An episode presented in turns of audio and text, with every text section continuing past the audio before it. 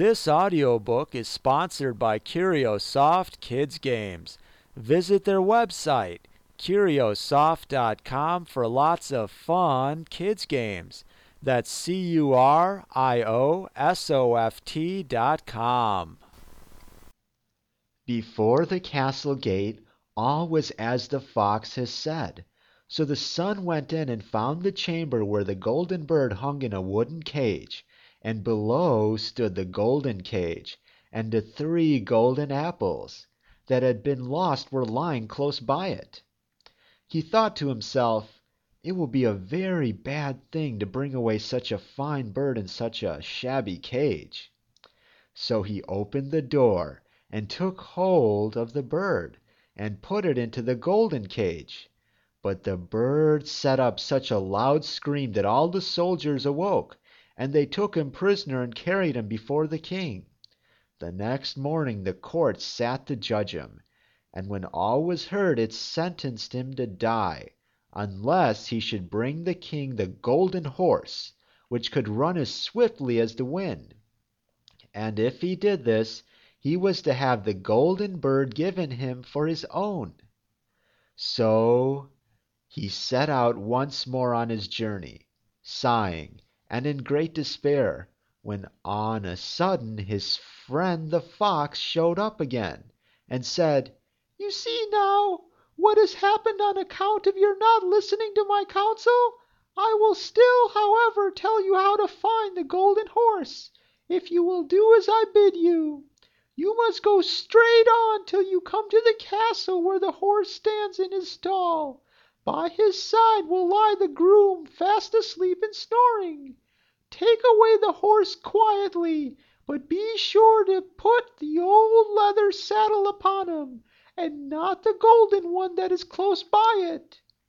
Then the son sat down on the fox's tail, and away they went over stock and stone till their hair whistled in the wind. All went right and the groom lay snoring with his hand upon the golden saddle. But when the son looked at the horse, he thought it a great pity to put the leather saddle upon it. I will give him the good one, said he. I am sure he deserves it. As he took up the golden saddle, the groom awoke and cried out so loud that all the guards ran in and took him prisoner and in the morning he was again brought before a court to be judged, and was sentenced to die. But it was agreed that if he could bring thither the beautiful princess, he should live, and have the bird and the horse given him for his own. Then he went on his sorrowful way. But the old fox came back again and said, why did you not listen to me? If you had, you would have carried away both the bird and the horse. Yet will I once more give you counsel. Go straight on, and in the evening you will arrive at a castle. At twelve o'clock at night the princess goes to the bathing house. Go up to her and give her a kiss, and she will let you lead her away. But take care you do not suffer her to go and take leave of her father and mother. Then the fox stretched out his tail, and so away they went over stock and stone till their hair whistled again. As they came to the castle, all was as the fox had said, and at twelve o'clock the young man met the princess going to the bath and gave her the kiss, and she agreed to run away with him, but begged with many tears that he would let her take leave of her father.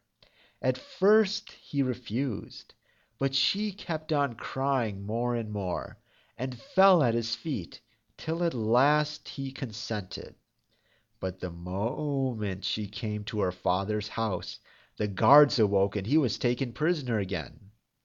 Then he was brought before the king, and the king said, you shall never have my daughter unless in eight days you dig away the hill that stops the view from my window.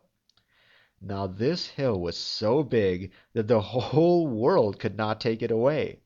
And when he had worked for seven days, he had done very little to take away the hill. But the fox came back and said, Lie down and go to sleep. I will work for you. And in the morning he awoke and the hill was gone.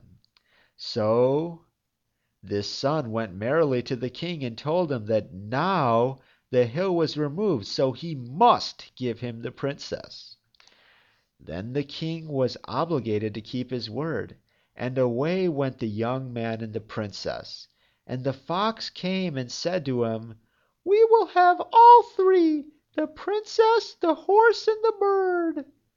Ah, said the young man, that would be a great thing.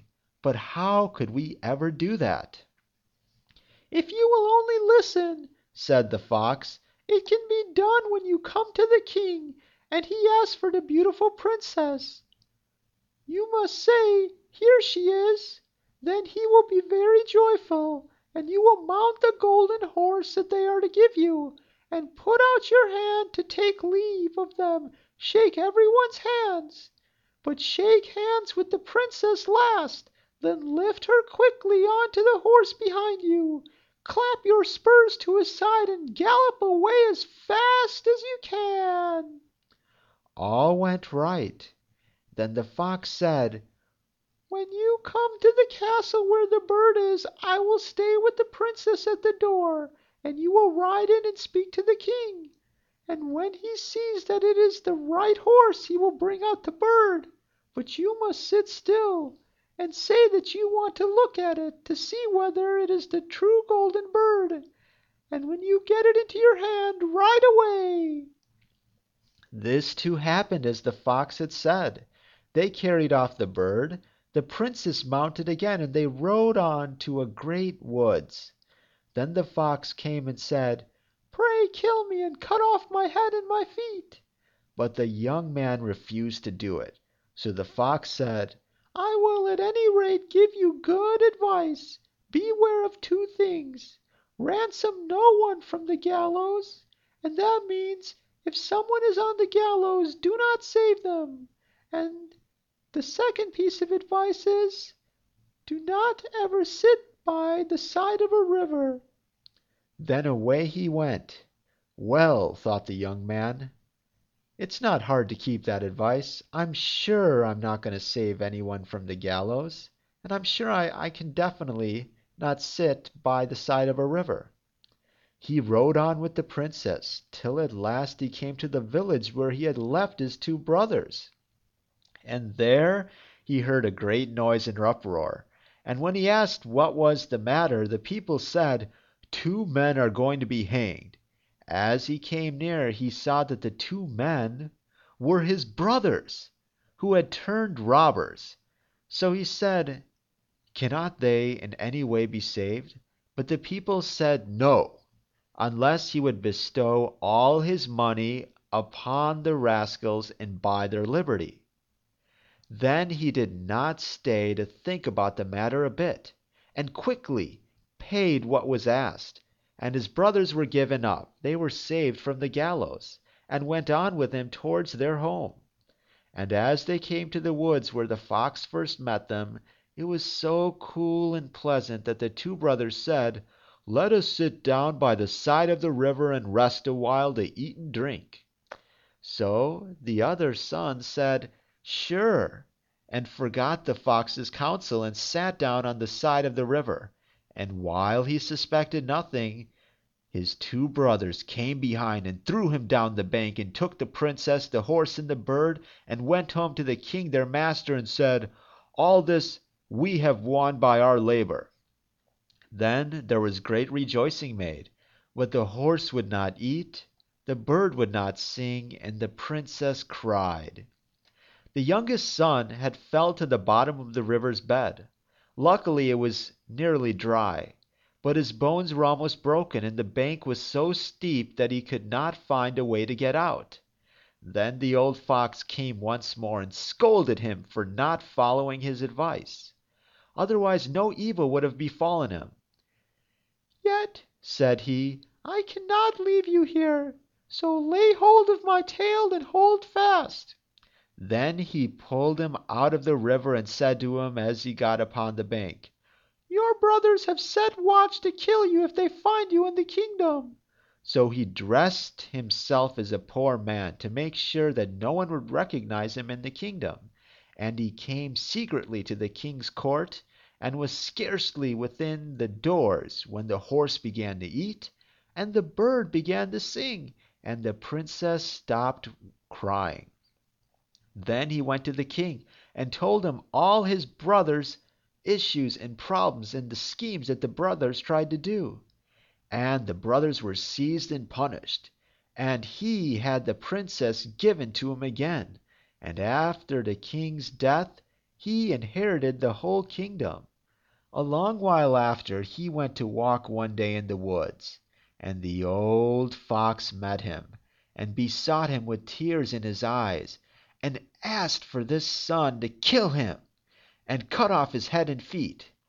And at last he did this, and in a moment the fox was changed into a man and turned out to be the brother of the princess who had been lost a great many, many years ago. This is the end of the story.